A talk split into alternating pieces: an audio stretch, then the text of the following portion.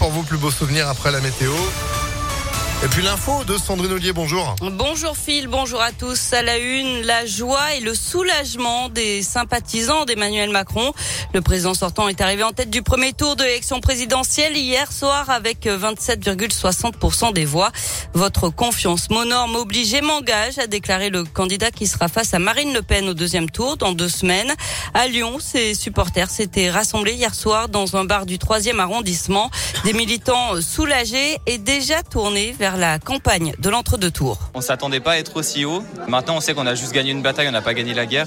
Il nous reste à gagner un second tour. On va se mobiliser sur le terrain pendant deux semaines pour euh, convaincre les Français de ne pas voter pour le président juste pour éviter euh, d'avoir une Marine Le Pen au pouvoir. Et bien parce que le projet qu'il présente est le meilleur pour la France et pour les cinq prochaines années. Ah, extrêmement joyeux. Je suis impressionné du coup par le haut niveau qu'on ait pu atteindre ce soir. Un peu moins joyeux par rapport aux, enfin, face aux extrêmes qui ont eux aussi du coup un un score assez élevé. Sur le deuxième tour, ça va être euh, compliqué parce que je pense qu'on est tous fatigués. En même temps, c'est le moment où on devrait le plus se serrer les coudes. La France a besoin d'Emmanuel Macron euh, pour les cinq années qui viennent, surtout quand on voit euh, face à qui on est en face.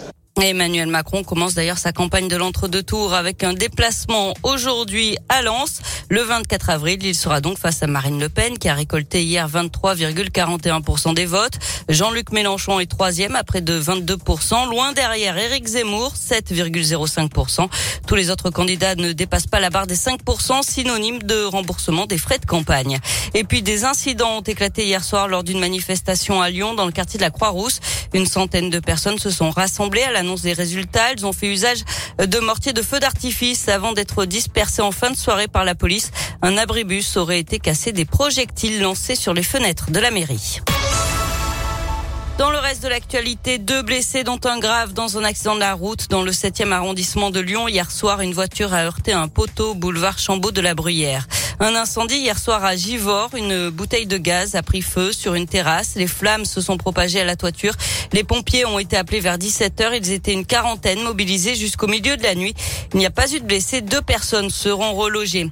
Une bonne nouvelle à présent. La jeune Jade, 16 ans, portée disparue depuis le 5 avril à Dessine, a été retrouvée. Elle est saine et sauve selon la police qui avait lancé un appel à témoins. Et puis l'ouverture de ce procès aujourd'hui devant la cour d'assises des mineurs du Rhône, celui de trois jeunes accusés d'avoir torturé et tué un Algérien de 28 ans dans un appartement des pentes de la Croix-Rousse. C'était en 2019. Il s'était filmé et la vidéo avait été diffusée sur Internet. Du sport avec du foot et l'OL qui arrache euh, le point du match nul à Strasbourg. Un partout hier soir. Les Lyonnais sont dixièmes de Ligue 1.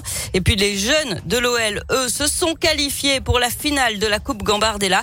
Les Lyonnais ont éliminé 3, 3 buts à 1 hier et affronteront Caen en finale. Ce sera le 7 mai au Stade de France. En basket, l'Asvel a battu Orléans samedi 87 à 73 en championnat. Les Villeurbanais sont troisièmes au classement. Enfin, un rappel, c'est le dernier jour aujourd'hui du salon de l'automobile à Expo.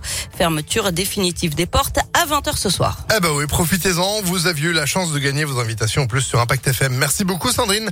L'actu continue sur notre site internet et vous êtes de retour à 11h. À tout à l'heure. 10h03. C'est la météo.